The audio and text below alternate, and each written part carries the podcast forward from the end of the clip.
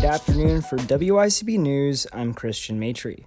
The Biden administration will be donating 500 million doses of the Pfizer vaccine to the global COVID vaccination effort. The doses will be allocated in August by the COVAX program, which attempts to provide equal access to the COVID vaccine. Middle and low income African countries will be the first to be tested and vaccinated for the virus. International health organizations have recently been criticizing first world countries who choose to vaccinate their low risk citizens within their borders, saying that continuing to do so could have a negative impact on the global vaccination effort. Vice President Kamala Harris revealed in an interview with Lester Holt that she had not yet been to the U.S. Mexico border, despite visiting the country earlier this week and being placed in charge to address illegal immigration into the U.S. During her NBC News interview with Lester Holt, she defended her decision to not visit the border by saying, quote, Well, I haven't been to Europe, end quote, confusing members of her and Biden's administration.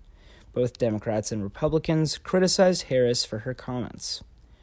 Earlier today, three Palestinian intelligence officials were shot by the Israeli Borders Anti Terrorism Unit.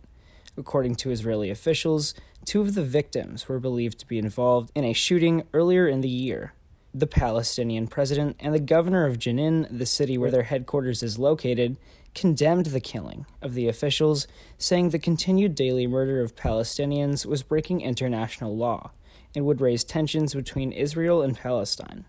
Singapore will start lifting its COVID restrictions as its daily infection rates has started to fall. Starting Monday, those within the country will be able to gather in groups of five and larger social gatherings will be allowed in public spaces like libraries and museums. On June 21st, activities such as dining in at restaurants and going to the gym will be allowed again in a limited capacity. Despite easing its restrictions, the country's COVID task force has said that they must prepare for a rise in cases as they start to open up the country. A hiker was rescued Tuesday morning in Ithaca by first responders after they fell 75 feet into a gorge at Buttermilk Falls State Park.